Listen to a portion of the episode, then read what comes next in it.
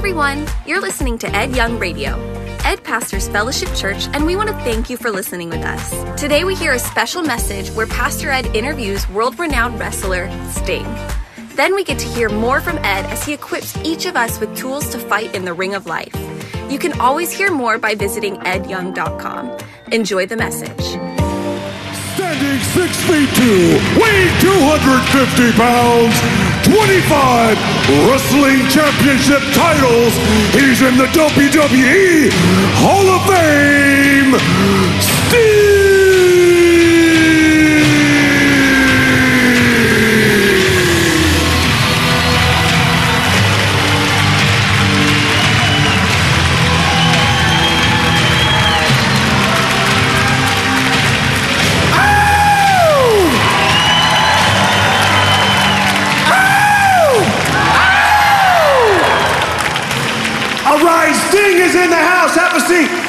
Can't believe it.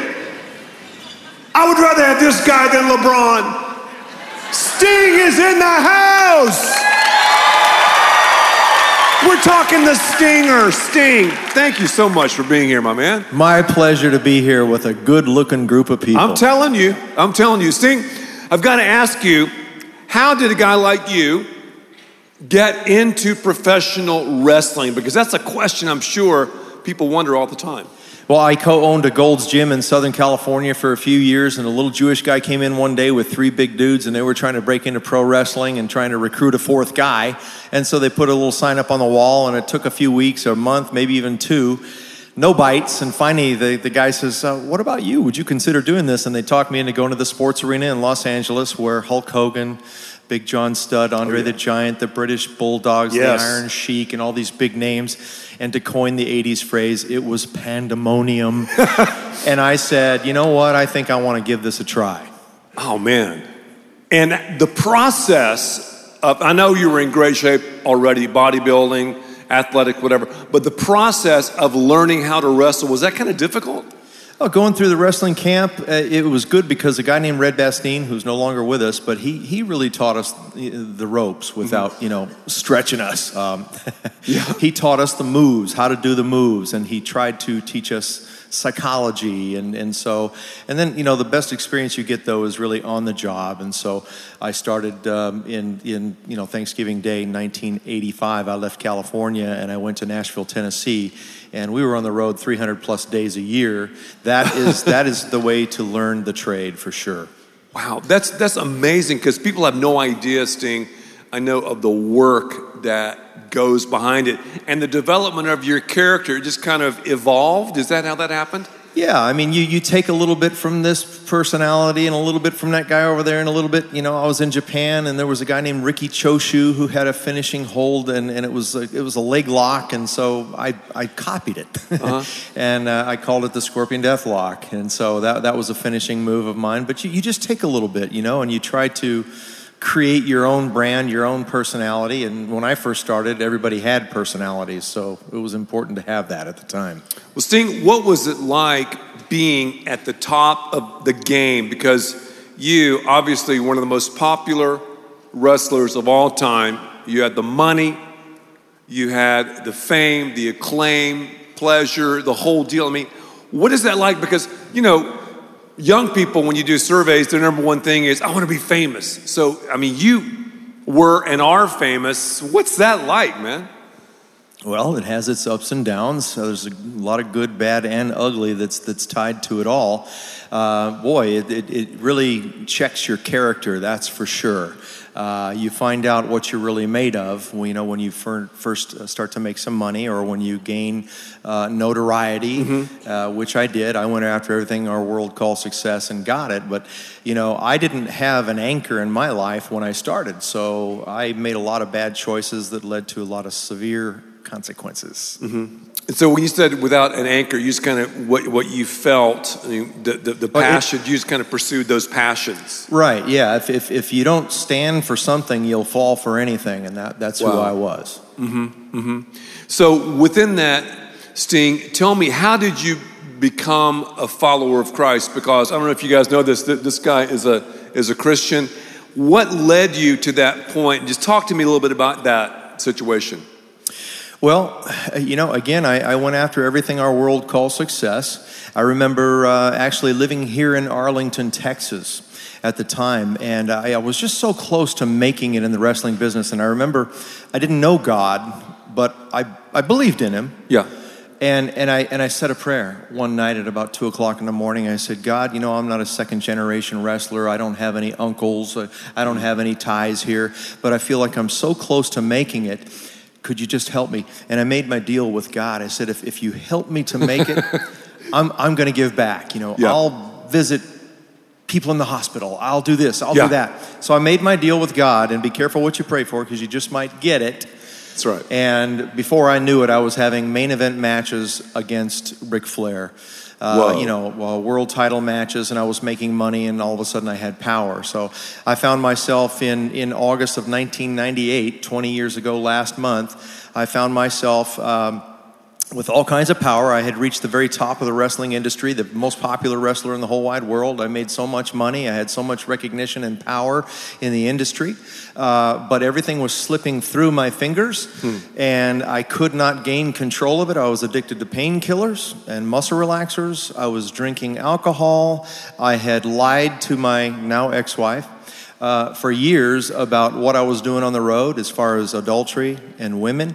So I had lots of skeletons in the closet, and I found myself uh, with you know no ability to fix it all, mm-hmm. and so no more lip service with God. You know, I, I, had given him lip service before. Wave your magic wand and make everything okay. I said this sinner's prayer. Now fix everything, and God just it, it, it didn't did not work, and so you know, my moment of truth, I was asked one more time by my ex wife, and um, something came over me. It's like the movie uh, with Jim Carrey, Liar, Liar. He could not lie, and I could not lie. God says, wow. A smoldering flax I will not quench, and there must have been just a little ember left because He blew it and fanned it into something, and I couldn't lie. I told her the truth, and I confessed everything. James 5.16 says, Confess your sins one to another. Here's the key, so that you may be healed. That's right. And the fervent prayer of a righteous man avails much. And so, anyway, I said, No more lip service. I need something supernatural because there's no amount of money, no drug, no woman, no man, wow. no doctor, no nothing that's going to be able to get me out of this deep, dark despair. And I'm not waking up from a bad nightmare or something. So, God, from this day forward, I will live my life for you. You, you must come and fix me, come and live inside of me. No more lip service. Show me how to live, how to be a Christian, mm-hmm. how to be a man, how to get off these drugs, how to stop doing all the stuff yes. I'm doing. And I, you know, I didn't go to a 12 step program, one step Jesus Christ, and He saved my life and He, wow. he fixed me. You know, Sting, I know I'm the same way. I'm so glad that God is in the rescue business because none of us deserve it. Yet there's that moment. And it, what's so interesting is you're a powerful guy, super strong.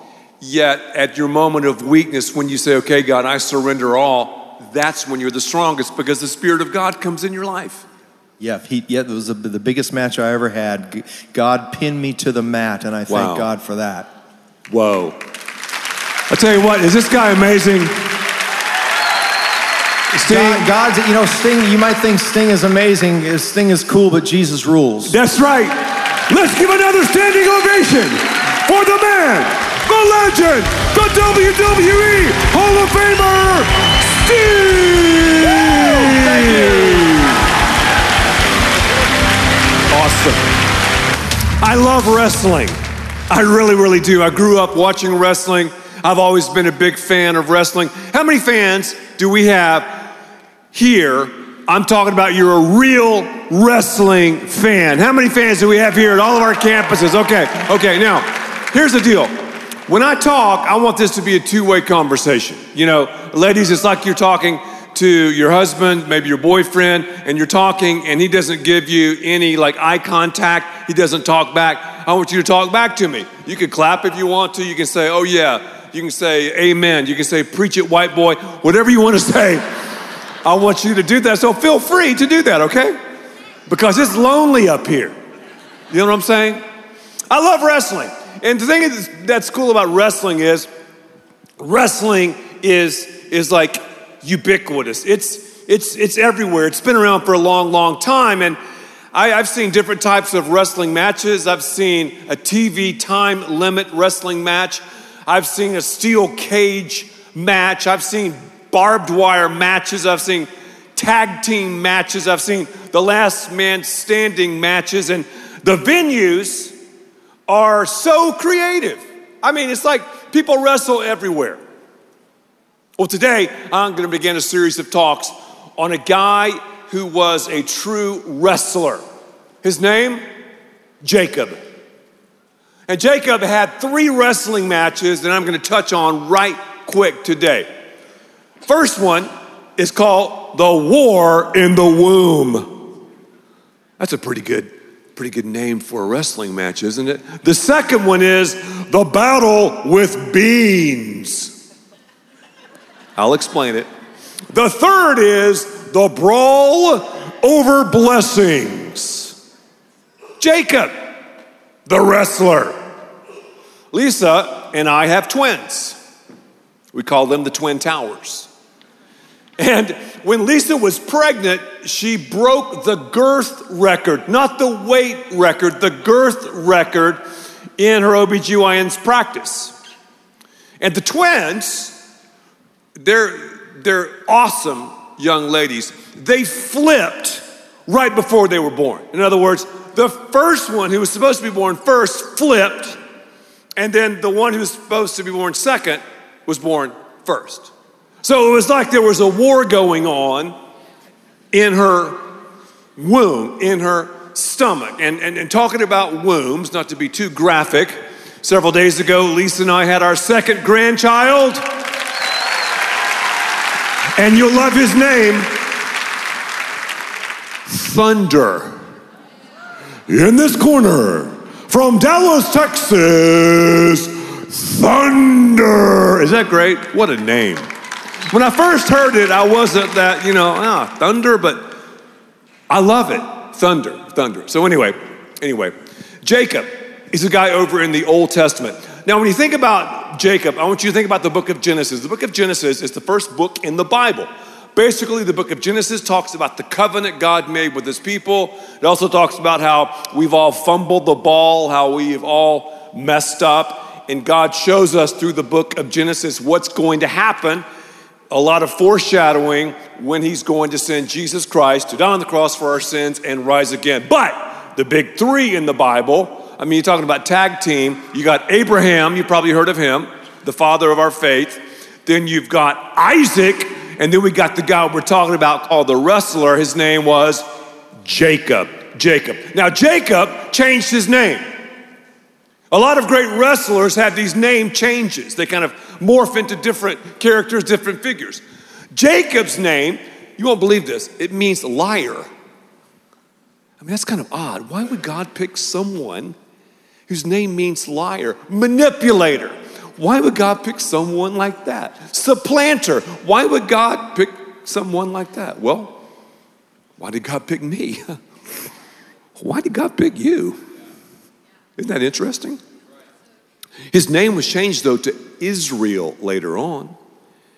Israel, God's chosen people. Jacob, this guy who was a little shady, became the father of the 12 tribes of Israel.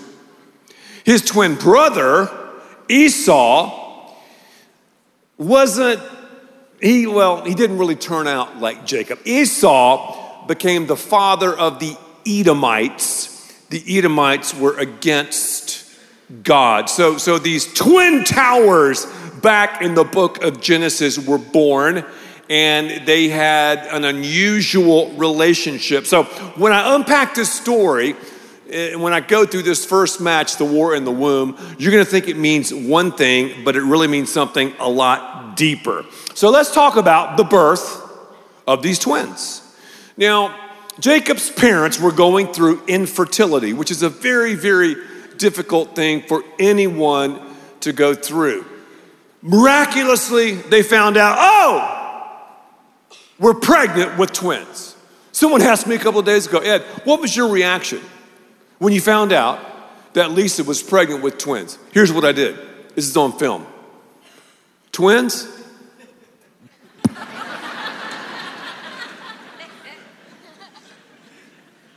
That was my reaction. I love twins. I'm just saying that was my initial knee jerk response. So these twins are interesting. Esau and Jacob, Jacob and Esau. But here's what we're going to do. When I read a verse, if you see something in red, you repeat it really loud, okay? Like, ah, like when I say something and, and read this verse and it's red, you, ah, so, so, so we'll know what to do. War in the womb, okay. The babies, the Bible says in Genesis chapter 25, verse 22, the babies what? Whoa, they jostle. Read, they're wrestling each other within her. And she said, God, why is this happening to me? Look at verse 23. Then the Lord said, Are you ready for this? Two nations are in your womb, and the two peoples from within you will be separated. One people will be stronger than the other, and the older, this is weird, will serve the younger. Now, these twins were not identical, they were paradoxical, because back in the day, the older received two thirds of the Merrill Lynch Trust Fund. The older was the spiritual leader of the family. The older in this context knew, okay, I'm the patriarch of the family, and one day the Messiah will be born from my lineage. So we're talking about some major stuff. Notice too, Jacob and Esau's dad, Isaac, was a multi billionaire. The wealth these cats had in the Old Testament was like Zuckerberg wealth, ridiculous wealth, Mark Cuban wealth. And you're going like, what? I mean, so, so if you ever think you come from a dysfunctional family, compared to these cats, you don't come close. You might have a little cup of crazy. We all have a little bit of crazy in our lives. We're talking about gallons and gallons and gallons.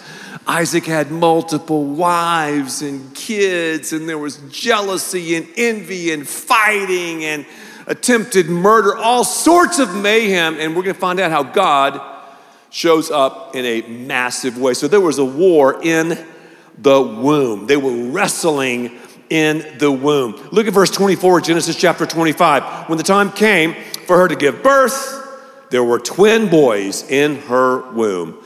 The first to come out was, say it with me, red. Now that's interesting.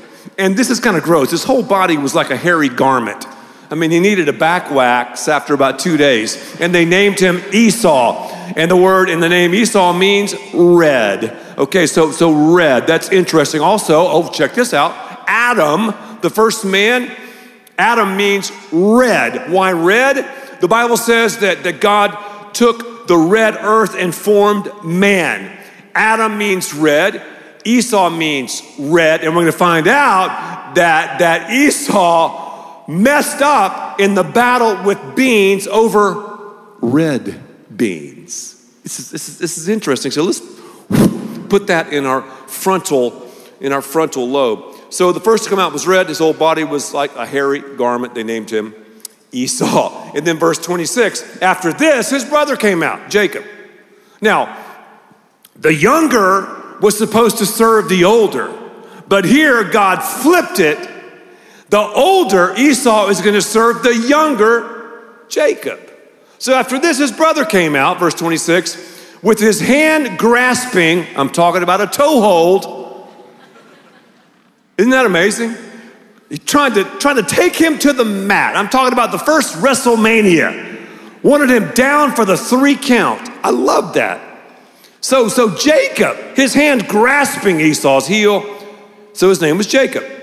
Isaac was 60 years old, God bless him, when Rebekah gave birth to them. So, if you're following me, I know it's a lot of information, but just stay with me for a second.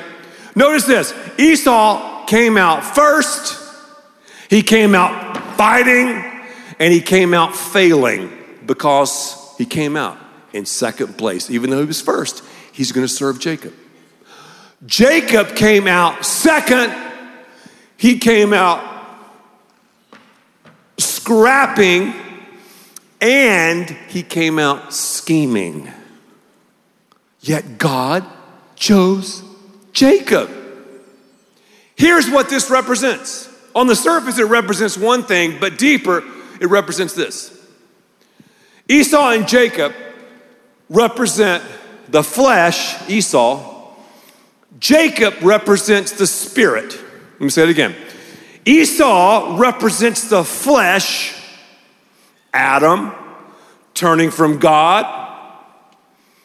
Red, big red, turning away and doing his own thing his own way. Esau, Adam. Jacob represents the spirit, the spirit of the living God. So, this wrestling match, yes, it happened in the Old Testament, but it's really a picture of what's happening in my life and in your life. Flesh versus spirit. Spirit versus flesh. That's what the Bible does. It's so convicting, is it not? On one hand, you think it's about one thing, and it is, but it's up in your grill and up in mine. Flesh, what does flesh mean? I mean, you, you might think like, oh, oh that, that's just your body. That must mean the body's bad, the spirit's good. No, that's Gnosticism. That's Greek mythology. That's Plato. That's not biblical. The Bible says when we were created back in the garden in the image of God, perfectly, you know, physically and spiritually, everything was great. We had this nature from God, yet we have a freedom of choice. We chose to rebel against God. Man did, Adam did, Big Red did, and because of the rebellion, sin entered the equation. And now we have a sinetic condition. I do, you do. And it's this flesh. So, flesh is not just epidermis or fingernails and eyeballs and hair. No, no, no, no.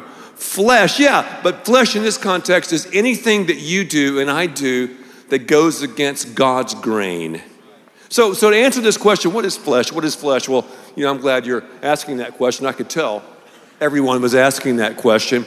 The, the, the Bible says this in Galatians chapter 5. Turn with me to Galatians chapter 5, or you can follow along with a view of verse 19 through 21. And most of us don't get this because of ignorance and indifference, but let me read it.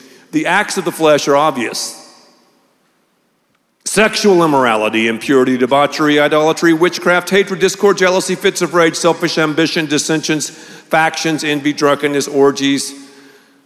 Do you see your name on that list? I do. See, even Christians, I'm, I'm talking to Christ followers right now. Yes, we have the new nature given to us by Jesus, yet that old nature still fights. So, I carry, I'm a carrier in my old nature of all of that stuff that I just read to you from the book of Galatians. And a lot of us are like, well, really? We're ignorant, self unaware. We don't realize there's a wrestling match going on. Also, some of us are indifferent. They're indifferent. Well, whatever, you know. I, you know, I'm just kind of, I just kind of do what I feel, you know? Let's go back because think about the flesh versus the spirit, the spirit versus the flesh. They were fighting in the womb. Now we move to another wrestling match the battle with beans. They grew up.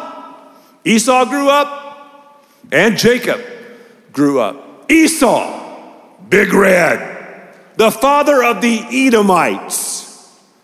The Edomites always came against God's people, and I'll show you that over the ensuing weeks. Jacob, Israel, the father of the 12 tribes. Esau was a, was a daddy's boy. His father showed favoritism. There's my man. And the Bible says Esau was a bow hunter. He cruised out on the family ranch, tens of thousands of acres, chased down the biggest whitetail you've ever seen in your life. That's what he did. He didn't give a flying flip about God. He was all about what made him look good, what made him feel good, what gave him pleasure. Jacob, though, was a mama's boy. Read here skinny jeans. Probably had a Pinterest account or something. And that's cool. Like to hang out in coffee shops. That's fine. Watch the cooking channel and stuff like that. That's good. That's good. That's good. God chose him. I'm like, God, why would you choose Jacob? You know what? I don't know. God doesn't DM you or me or send us some text or a mass email. Here's why it's just the sovereignty of God. What does the sovereignty of God mean?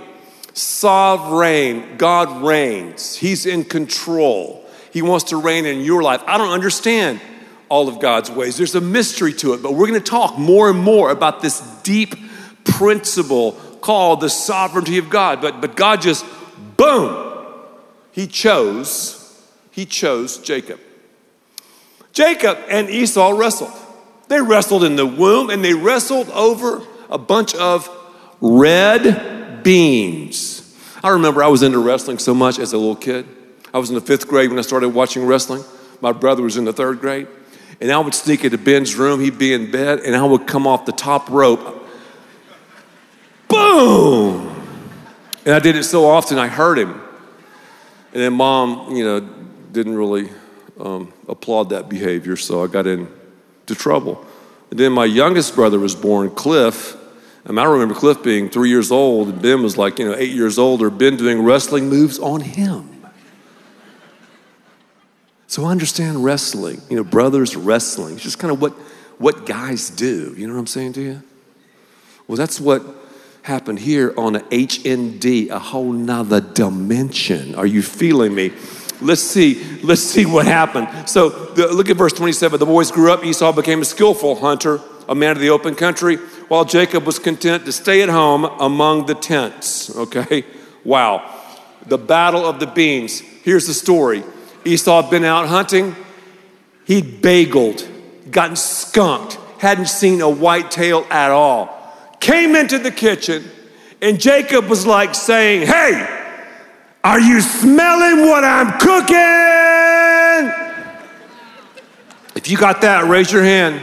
Oh, you're a wrestling fan. If you didn't, just try to Google it. That's The Rock. I just quoted The Rock. Okay. Okay,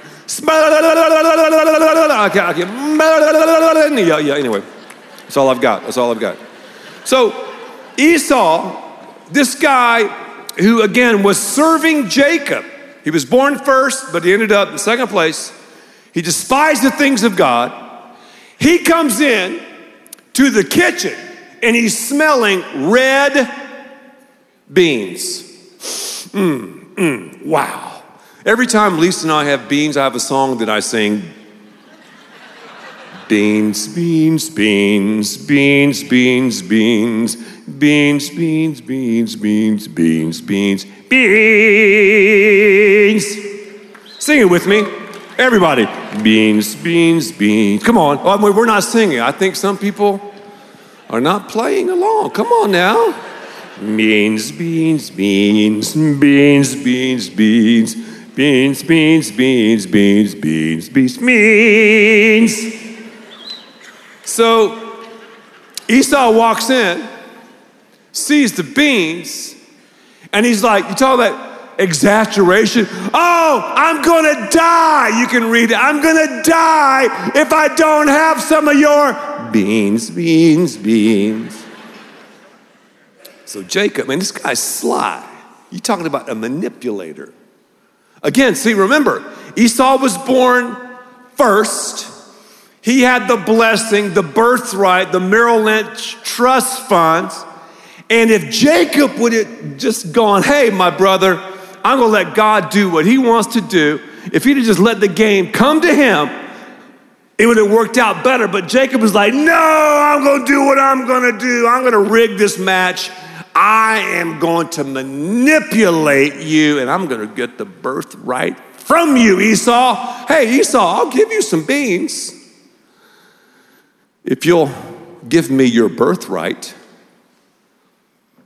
Now, now, now think about this Esau is going to trade a blessing, leadership, billions for a bowl of red beans. It's insane. I mean, he's going to eat the beans, and all he's going to leave with is a bunch of gas. and he's going to do that?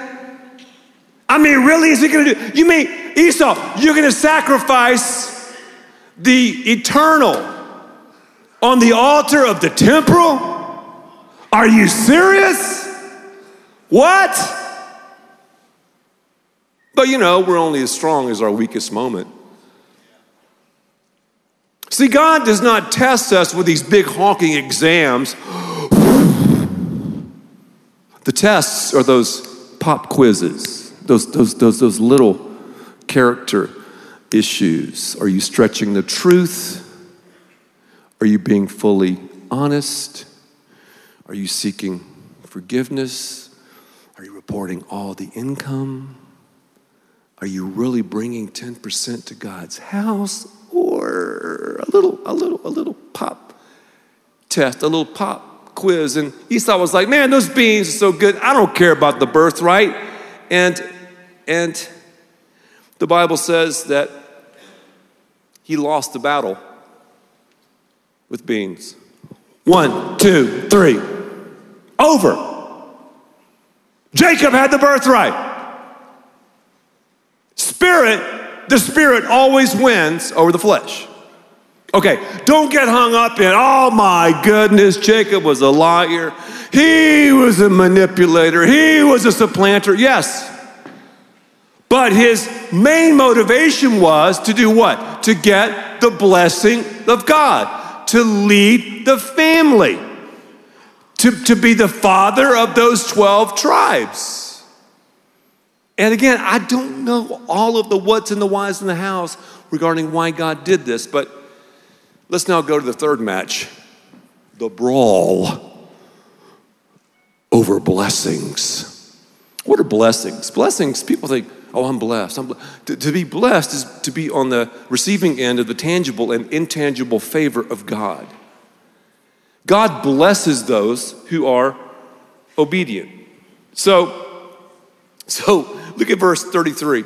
But Jacob said, Swear to me about the beans, you know, and about the birthright, about this trade. So he swore an oath selling his birthright to Jacob.